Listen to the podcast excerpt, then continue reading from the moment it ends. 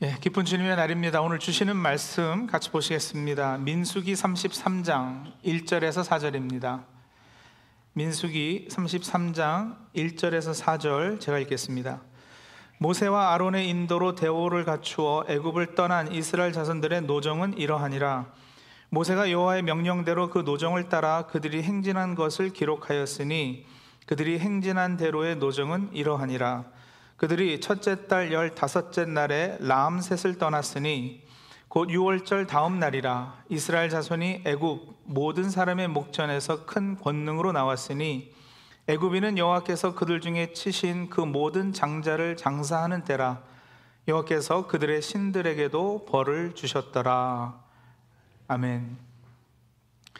예, 어떤 분이 역사는 회고하는 예언자라는 말을 남겼습니다. 역사는 회고하는 예언자다. 과거를 되돌아보아 교훈을 배우고 그것을 거울 삼아 미래를 준비하고 계획한다. 네, 그런 뜻이 담긴 말일 것입니다. 그런 의미에서 과거를 기억하고 회상하는 것은 참으로 중요한 신앙 훈련 가운데 하나입니다. 성경은 얼마나 많이 하나님께서 주의 백성들에게 기억하라고 명령하시는지 모릅니다. 너는 애굽 땅에서 종 되었던 것을 기억하라. 너희가 애굽에서 나오는 길에 아말렉이 내게 행한 일을 기억하라.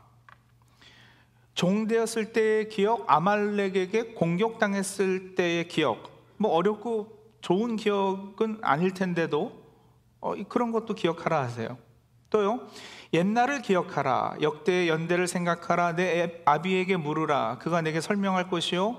내 어른들에게 물으라. 그들이 내게 이르리로다. 옛날을 기억하라. 이사야서에서도요. 너는 옛적 일을 기억하라. 나는 하나님이라. 나 외에 다른 이가 없느니라. 나는 하나님이라 나 같은 이가 없느니라. 말씀하셨습니다. 예, 우리는 예수 그리스도 안에서 새로운 피조물입니다. 옛 것은 지나갔지요. 새 것이 되었습니다. 맞는 말씀입니다. 그러니 더욱더 옛날을 하나님 중심에서 신앙의 관점에서 기억해야 하지 않을까요? 하나님께서 그런 의도를 가지시고 이제 민수기의 거의 끝부분인 민수기 33장에 보시면 모세에게 명령을 하시는 겁니다. 너희가 종 되었던 애굽 땅에서 나와서 모압 평지에 이르기까지 지난 광야 40년 동안 지나온 노정을 그 진행한 대로 그 지명을 이렇게 기록하게 하신 거예요. 민수기 33장 1절 위에 가지고 계신 성경을 보시면 제목이 붙어 있을 겁니다. 비싼 성경책은 제목이 다 있어요. 1절 위에 뭐라고 되어 있습니까? 예. 제 거는 파란 글씨로 애굽에서 모압까지 이렇게 되어 있거든요. 애굽에서 모압까지. 지금 모세와 이스라엘은 40년 광야 생활을 거의 끝내고 가나안 땅 입성을 앞두고 있어요. 그때 하나님께서 너희가 지나온 이 40년의 역사를 되돌아보라 하시는 거죠.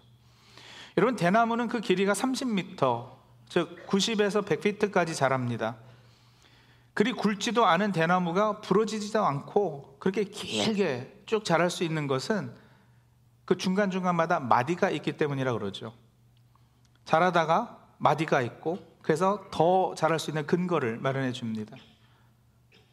여러분, 우리 인생도 그렇습니다. 정신없이 살다 보면 내가 어디로 가는지 무슨 목적으로 살고 있는지 알지도 못한 채 그저 바쁘게만 지내는 경우가 있는데 이런 그럴 때 잠깐 멈춰 서서 지난 일을 회상하고 그래서 방향 설정과 목적 의식을 새롭게 하는 그런 인생의 마디를 만들 필요가 있는 겁니다. 이스라엘은 그동안 정신없이 40년을 지내왔습니다. 가나안에 들어가면 또 앞으로 얼마간 정신없이 바쁠 겁니다. 하나님께서 이스라엘이 지난 40년을 돌아보면서 그들의 역사의 어떤 한 마디를 만들어 주시길 원했던 거죠. 그동안 한결같이 신실하시던 하나님을 기억하길 원했던 겁니다. 그래서 하나님께 대한 신뢰와 믿음을 다시 정립케 하려는 목적이 바로 이 역사 회고, 지난 날을 되돌아보는 것에 숨은 뜻일 것입니다. 그래서 민수기 33장은 오늘 저희가 4절까지만 봉독했는데 5절서부터 쭉 한번 이렇게 보시면 한번 가진 성경을 대충 한번 흩어보세요. 5절서부터.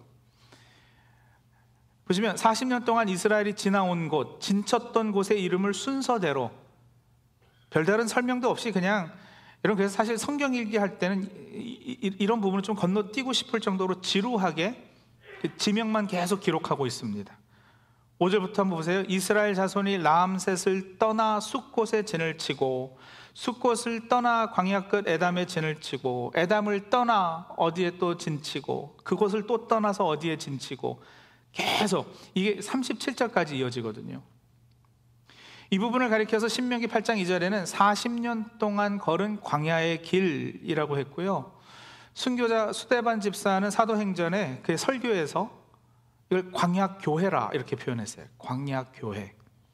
광야길 40년 역사, 출애굽 40년의 역사를 회고하는 내용. 예, 이게 이제 바로 민수기 33장의 내용이죠. 어느 목사님도 마찬가지겠지만 저 역시 주일 설교마다 제목을 무엇으로 할까 고민을 많이 합니다.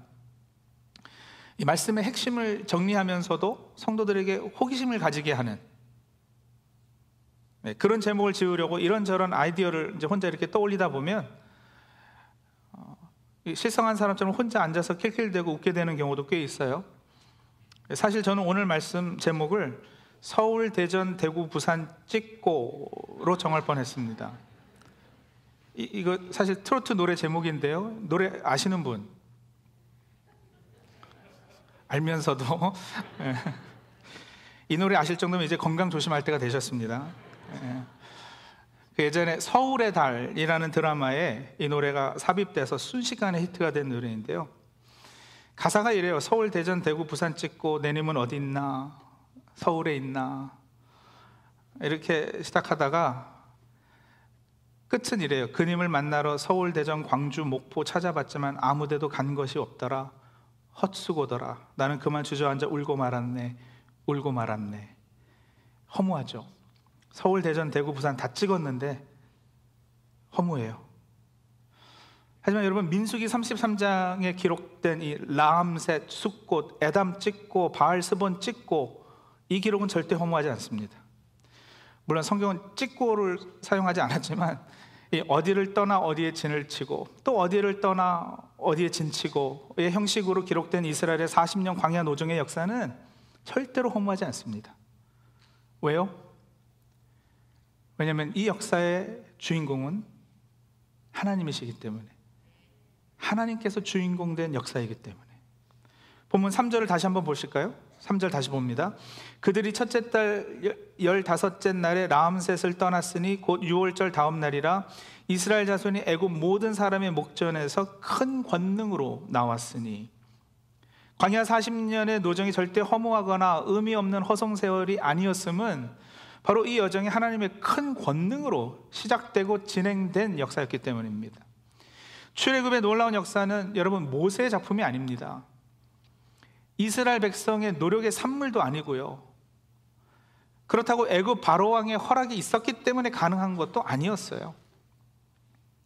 역사를 거슬러 올라가 창세기 15장에 보시면 벌써 그때 하나님께서 아브라함에게 너희 자손이 이방 애굽에서 계기 되는 기간이 있을 것이다 말씀하셨잖아요.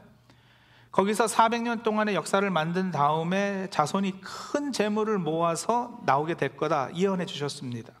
그러니까 아주 오래전에 하나님께서 계획하셨고 섭리하신 일이라는 거죠.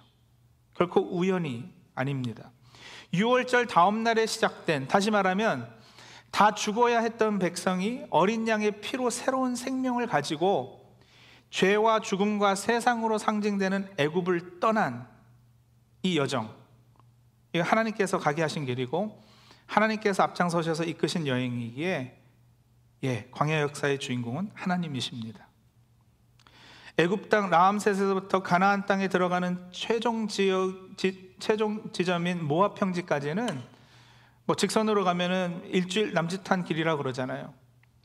그런데도 그곳을 40년이란 긴 세월을 지내게 하신 것. 그 이유 신명기 8장 2절과 3절에서는 이렇게 말해요. 제가 읽어 드릴게요. 신명기 8장 2절 3절. 내 하나님 여호와께서 이 40년 동안에 너로 광야의 길을 걷게 하신 것을 기억하라. 이는 너를 낮추시며 너를 시험하사 내 마음이 어떠한지 그 명령을 지키는지 아니 지키는지 알려 하심이라. 너를 낮추시며 너로 줄이게 하시며 또 너도 알지 못하며 내 열조도 알지 못하던 만나를 내게 먹이신 것은 사람이 떡으로만 사는 것이 아니요 여호와의 입에서 나오는 모든 말씀으로 사는 줄을 너로 알게 하려 하심이니라. 이 목이 굳은 백성으로 하나님 자녀 되게 하시는 하나님의 큰 뜻이 있었던 40년 노중이에요. 저희의 노예되었던 사람들이 하나님 나라 백성답게 만들어져 가는 40년 기간인 거예요. 어디 어디를 떠나 지금 어디까지 와 있다는 것을 회고하는 이스라엘 백성의 가슴은 그래서 큰 감격으로 벅차올랐을 거예요. 왜냐하면 민수기 33장은 이스라엘에 진쳤던 곳 그 이름, 지명만 언급하고 빨리빨리 넘어가지만 이스라엘 백성의 입장에서는 여러분 그 지명이 불려질 때마다 그곳에서 행하셨던 하나님의 역사를 기억해냈을 거거든요. 한 곳 한 곳 진을 치고 진을 치고 할 때마다 그때의 기억이 또 올랐을 거예요. 비하히롯에서 이스라엘은 그 놀라운 열 가지 재앙의 기적을 보고도 애굽 군대가 막 뒤쫓아오니까 모세를 원망하죠. 애굽 군대 수장시키고 구름 기둥, 불 기둥으로 보호하시고 마라에 갔는데 거기서는 물이 쓰네 어쩌네 하면서 이럴 바에는 차라리 죽이시오 하고 하나님께 대듭니다. 쓴 물에 나무 토막 던져서 단물로 만드시고 마시게 해주고 신광야에 이르렀는데 아 이제는 먹을 양식이 없다고 또 불평하네요.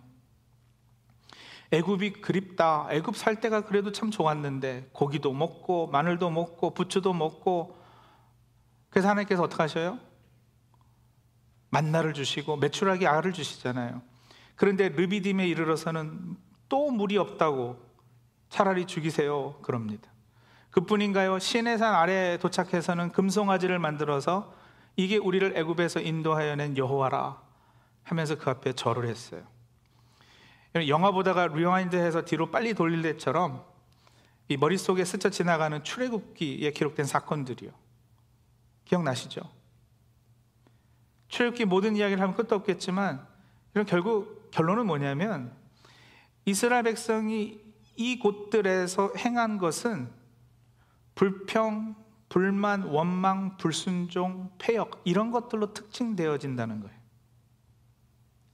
그에 반해서 정말 밤과 낮같이 극명하게 대조되는 것은 그러한 이스라엘의 폐역에도 불구하고 그때마다 그 지역에서 가서 진친 곳마다 하나님께서 베풀어 주신 그 신실하심, 공급하심, 돌보심, 보호하심, 그리고 먹이심의 역사이죠. 이런 배운 만덕한 이스라엘을 끝까지 견디시며 마침내 가나안 땅 입구까지 인도하신 하나님의 무궁한 인자하심. 이게 이 민수기 33장에 어디에서 떠나 어디에서 진치고 이 핵심 주제입니다. 지난 광야 40년을 이렇게 신실하게 하나님께서 도우셨다. 그렇기 때문에 이스라엘 백성이 이제 최후 목적지 가나안 땅에 도달할 때까지도 아니 그곳에 들어가서도 싸워서 그 땅을 차지할 때 하나님께서는 여전히 이스라엘에게 신실하실 것이다. 라는 하나님께 대한 믿음을 다시 새롭게 할 수 있었던 겁니다. 그래서 민수기 33장 뒷부분 33장 40절에서 40, 36장에 이르기까지는요. 이제 가나안 땅 정복 그리고 분배를 다루는 이 땅에 관한 여러 율법들을 주시는 거예요. 40년 광야 생활 되돌아보게 하시고 되돌아보면서 그동안 하나님께서 베푸신 은혜, 복을 세워보고 그래서 이스라엘 역사의 한 마디를 만들고는 그렇게 신실하셨던 하나님께서 이제 가나안 땅에서도 어떻게 우리에게 신실하실 건가를 다시 한번 새롭게 예, 마음에 새기는 거죠. 6월절 다음 날 시작된 40년 광야의 노정 이스라엘의 역사이고요. 여러분 이런 기록을 오늘 읽고 묵상하는 어, 우리에게도 하나님께서 기대하시는 바입니다. 사랑하는 찬양교회 성도님들 성도님들 자신의 인생에 지나오신 40년 광의 노정을 한번 회상해 보시기 바랍니다. 이 과거 회상은 우리 영적 성장에 꼭 필요한 과정입니다. 그래서 하나님께서 여러 번 명령하셨다니까요. 기억하라, 기억하라. 신명기 4장 32절부터는 과거를 회상하기를 촉구하는 또 다른 말씀이 나오는데 여기에 등장하는 표현들이 참 재밌거든요. 제가 한번 세 번역으로 읽어 드릴게요. 신명기 4장 32절에서 34절입니다. 당신들이 태어나기 전에 하나님이 이 땅 위에 사람을 창조하신 날부터 이제까지 지나간 때를 깊이 생각하여 보십시오. 하늘 이 끝에서 저 끝에 이르기까지 온 세계를 깊이 생각하여 보십시오. 그리고 이런 큰 일을 본 적이 있는지, 들은 적이 있는지 물어보십시오. 당신들처럼 불 가운데서 말씀하시는 하나님의 음성을 듣고도 살아남은 백성이 있습니까? 주 당신들의 하나님이 이집트에서 당신들이 보는 앞에 사신 것처럼 온갖 시험과 표징과 기사와 전쟁과 강한 손과 표심팔과 큰 두려움으로 한 민족을 다른 민족의 억압에서 이끌어내시려고 애쓰신 그러한 신이 어디에 있습니까? 이스라엘을 설득하시려고 불 가운데에서 말씀하시고 애굽에서 끌어내셨다. 애쓰신 그러한 신이 어디 있느냐? 이 세 번째 표현이 재밌습니다. 우리를 구원하고자 엄청 애쓰신 하나님. 그 하나님이 여러분 우리 하나님이기도 하잖아요. 우리 지난 날도 한번 살펴보자니까요. 태어나기 전 창조부터 생각할 필요도 없어요.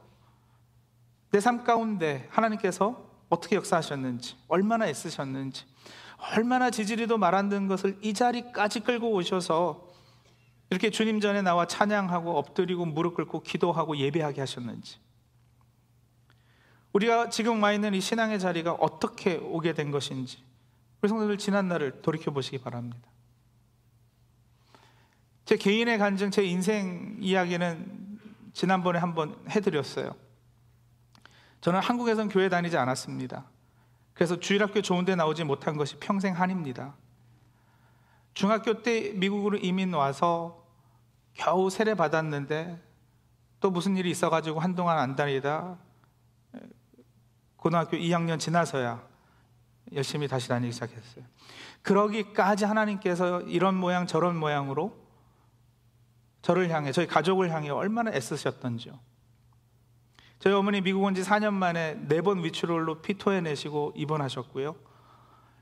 우리 식당 이야기는 기억하시죠? 불법 신분이라고 교회 장로의 장로가 이민국에 고발한다고 협박당해서 고스란히 그 가게에 빼앗기고 그 후에 고생, 고생하시다 아버지는 두 번 쓰러지셔가지고 지금도 몸이 매우 불편하시고요.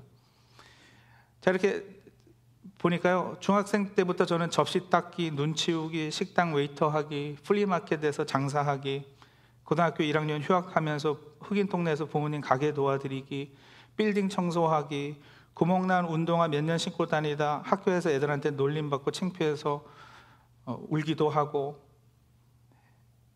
이런 부모님 손잡고 한국을 떠나 미국 LA에 도착해서요. 콜로라도, 와이오밍, 메릴랜드, 노스캐롤라이나 찍고 버지니아 찍고 다시 서울에 가서 1년 반 살다 캘리포니아로 돌아와서 캐나다 토론토 찍고 토론토 떠나 뉴저지에 지금 새롭게 진치고 있습니다. 이건 이제 저의 40년 광야 노정이거든요. 이렇게 얻어 터지고 질질 끌려와서 마침내 여기까지 오게 된 거예요.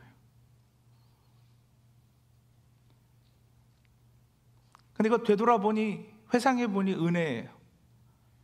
하나님의 주권적 역사였어요. 제 개인사는 누구에게 내놓기 참 부끄러운 일들이지만 저를 향한 하나님의 애쓰심, 하나님의 열심히 드러나서 영광 돌리게 되는 부분입니다. 바울이 도리어 나의 약한 것, 부끄러운 것을 자랑하리라 하지 않으셨어요? 저도 그래요. 그러니까 여러분, 제가 고생한 이야기는 이제 성도님들 지겹게 들으실 겁니다. 가장 약하고 부끄러운 부분을 저는 기쁨으로 성도님들과 나눌 거예요. 하나님의 영광이 드러나니까. 근데 이게 어디 저만의 이야기겠느냐고요? 미국 와서 이민 사는 그 누구에게는 이런 간증이 없겠어요? 제가 나성 영락교회 있을 때 4.29 LA 폭동 때 피땀 흘려서 마련해 놓은 삶의 터전을 다 잃고 억울해하다 이 속병 난 분들 그러다가 믿음으로 다시 삶을 시작한 분들 이야기를 여러 번 들었거든요. 4.29 폭동 났었던 그날 당시 19살이었던 이재성 군이 한인타운 지키러 나갔다가 죽어요. 그, 그 얘기는 아시죠? 이재성 군이라고. 그 부모님이 나성 영록교회 계시기 때문에 매해 4월 29일 날 추모 예배했습니다. 그분들 옆에서 이렇게 예배드리는 모습 보면 얼마나 마음이 짠하든지요. 또 미국에서 어려서부터 자랐는데도 체류 신분이 불법이라 한국에 추방돼서 가족이랑 생이별을 한 2세 청년의 이야기도 듣기도 하고 신문에서 읽은 적도 있고요. 휴가 없이 일하다가 30대 후반, 40대 초반에 젊은 나이에 쓰러지신 분 목회하다 보면은 종종 듣는 이야기고 자녀 교육 위해서 이민 왔는데 아이들 신경 쓰지 못하다 보니까 아이들이 삐뚤게 자라서 평생 그게 한이 되신 분들도 많이 뵙고요. 여러분 이렇게 시작한 우리 이민의 삶이에요. 그런데 그런 삶의 과정들을 통해 여러분 우리가 하나님 앞에 엎드리는 법을 배웠잖아요. 주님 전에 나와 예배하고 있잖아요. 저는 우리 이민 1세가 더 늦기 전에 우리 어르신들 한국에서 전쟁 겪고 가장 한국의 역동기의 삶을 살고 또 미국으로 이민 와서 고생하시고 삶의 터전을 마련했던 그 파란만장한 삶의 이야기들 전 이거 기록으로 남겨야 된다 생각합니다. 그 가운데 어떻게 하나님께서 역사하셨고 이끌어 주셨는지에 대한 기록을 남기셔서 단순한 역사 기록 차원이 아니고요. 오늘 민수기 본문에서 하나님께서 모세에게 명하신 것처럼 그 하나님의 은혜를 기억하고 그래서 그 다음 세대가 가나안 땅에 들어가서 승리할 수 있도록 해주신 것 같은 그런 차원에서 우리 이민 1세대가 2세대에게 물려줄 신앙 유산에 관한 중요한 사명으로 생각하는 겁니다. 하나님께서 택하시고 사랑하시는 주의 백성이면 하나님은 정말 엄청나게 애쓰시면서 마침내 가나안까지 오게 하신 거예요.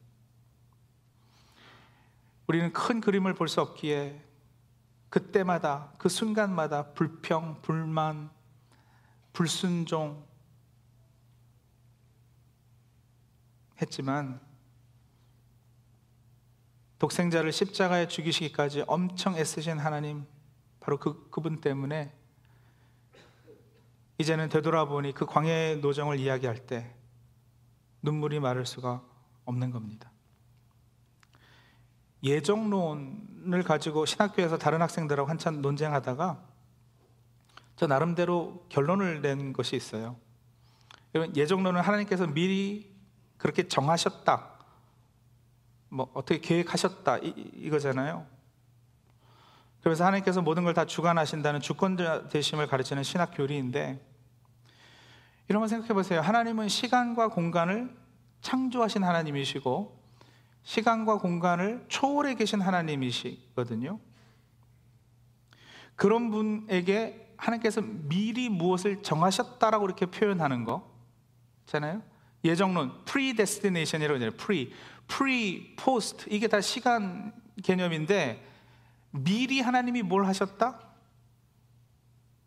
어, 시간을 초월해 계신 분한테 이게 뭐가 말이 안 맞는 거예요. 그러니까 결국 예정론은 여러분 우리 인간의 하나님 이해를 돕기 위한 개념이고 신학 이론이죠. 결국 예정론이 가능케 하는 것은 내 믿음의 고백인 거예요. 지금 내 자리에서 내 삶을 되돌아보니 아, 하나님께서 다 준비하셨던 거네. 다 이렇게 계획하셨던 거네. 내 삶의 순간순간마다 하나님께서 개입하지 않으신 적이 없, 없으시네. 그때는 몰랐는데 지금 돌아보니 하나님께서 다 예정하셨던 것이네. 그 고백이에요. 내 인생 여정 살펴보니 나는 불평, 불만, 원망, 불순종하고 삐지고 도망한 것밖에 없는데, 예, 그런데 약속의 땅 가나안 입구에 지금 서 있는 거예요. 돌이켜보고 회고하니 감사하고 감격할 수밖에 없습니다. 그리고 그 과거의 노정을 근거로 생각해 보니 그간의 노정을 신앙 안에서 해석하고 개수해 보니 앞으로 들어가 차지할 가나안이 그리 두렵지 않습니다. 어차피 내 힘으로 여기까지 온 것도 아닌데 어차피 하나님께서 이끌어 주시고 크신 권능으로 이 자리 서게 하셨는데 그래서 마침내 가나안 땅에 들어가면 그곳에서의 싸움도 하나님께서 책임져 주시지 않으실까? 이제 그 믿음이 생겨나는 거죠. 여러분, 이게 세상을 맞서 싸울 성도가 가지는 힘의 원동력입니다. 자, 그렇기에 우린 질문해야 됩니다. 나는 과연 무엇을 세면서 사는 인생이어야 하는가? 지금 이 자리에서 되돌아보아서 아, 내가 받은 복이 얼마, 얼마나 되었던가 한번 세워보는 그런 우리가 되어야 되지 않겠습니까? 세상 모든 풍파 너를 흔들어 약한 마음 낙심하게 될 때에 내려주신 주의 복을 세워라. 주의 크신 복을 내가 알리라. 받은 복을 세워보아라. 사람이 무엇을 세고 무엇을 따지고 무엇을 계산하는 걸 살펴보면 그 사람의 관심이 어디에 있는지 알게 돼요. 오늘 말씀 준비하면서 저에게 먼저 적용하면서 나는 뭘 세고 요즘 살고 있나 생각해 봤어요. 운전하면서는 항상 가스값이 얼마인가 세고 있던데요. 내일 얼마 하는지 가르쳐 주는 웹페이지가 있어요. 아시나요? 그래서 그거 보고 오늘 넣을지 내일 넣을지. 가끔 내 나이가 얼마인지 셉니다. 앞으로 얼마나 남았겠구나. 이번 주일에는 교인이 몇 명 왔는지 셉니다. 자동차 payment가 몇 번 남았는지 셉니다. 몸무게는 거의 매일 잽니다.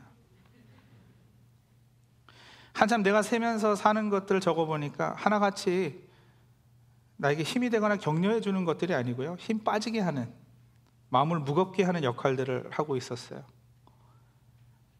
그래서 결단합니다. 아, 생각의 관점을 바꿔야겠구나. 내 관심사가 엉뚱한 곳에 가 있구나. 그래서 가나안 땅에 들어가 그 적과 꿀이 흐르는 풍성함을 누리기를 원하시는 하나님 나에게 복을 세워보라 하시는구나.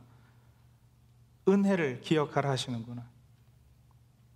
이제까지 받은 복을 세워보고 하나님의 신실하심을 따져보니 이제부터 감당하게 될 가나안의 싸움이 두렵지 않고 염려되지 않습니다. 민수기를 영어로 numbers라 하는데 넘버는 다름 아닌 숫자죠. 숫자를 뜻해요.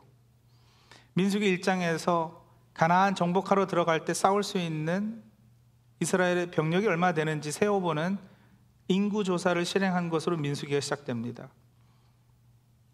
머릿수 셌어요. 근데 이제 거의 마지막 부분 민수기 33장에서는 단순한 머릿수가 아니라 복을 세워보라 하시는 거예요. 하나님께서 그동안 너희 삶 가운데 놀랍게 역사하신 그 일들을 회상하라 하시는 거예요. 나를 향한 하나님의 사랑을 세워보라 하십니다. 김준태라는 시인이 쓴 감꽃이라는 시가 있습니다. 과연 우리는 어떤 목적 속에서 무엇을 세며 살아야 하는지 그야말로 촌천살인 같은 메시지가 담겨 있죠. 짧은 시인데 우리에게 생각해야 하는 바가 큽니다. 감꽃 제가 낭독해 드릴까요? 어릴 적엔 떨어지는 감꽃을 샜지 전쟁통엔 죽은 병사들의 머리를 세고 지금은 엄지에 침 발라 돈을 세지 그런데 먼 훗날엔 무엇을 셀까 몰라 그런데 먼 훗날엔 무엇을 셀까 몰라 기도하겠습니다.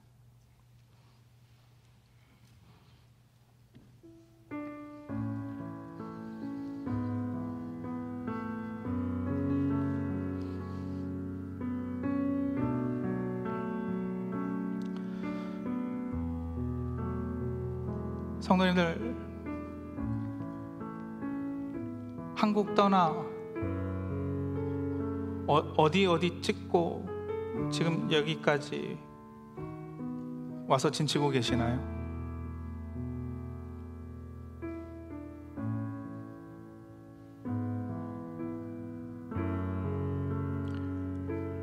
가서 찍었던 곳들, 진쳤던 곳들 에서는 어떤 일들이 있었어요? 어떤 어려움 가지고 하나님께 매달리셨고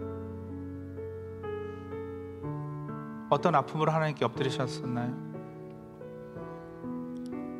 그리고 그런 우리에게 하나님은 신실하셨습니까? 네, 그러셨죠. 그 한번 회상해 보자고요. 본인의 민수기 33장을 한번 써보세요. 어디를 떠나 어디에 진치고, 어디를 떠나 어디에 진치고.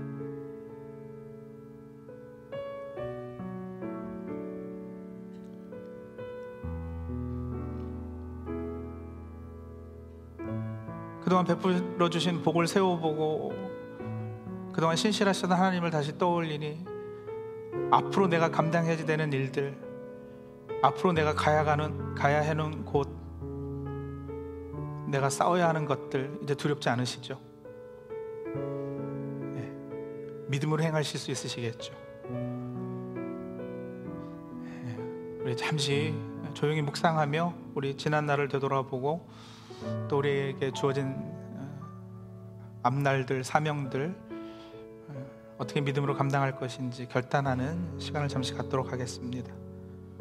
하나님의 은혜, 하나님의 사랑을 하나님께서 베풀어 주신 복을 잠시 세워보는 시간 갖도록 하겠습니다.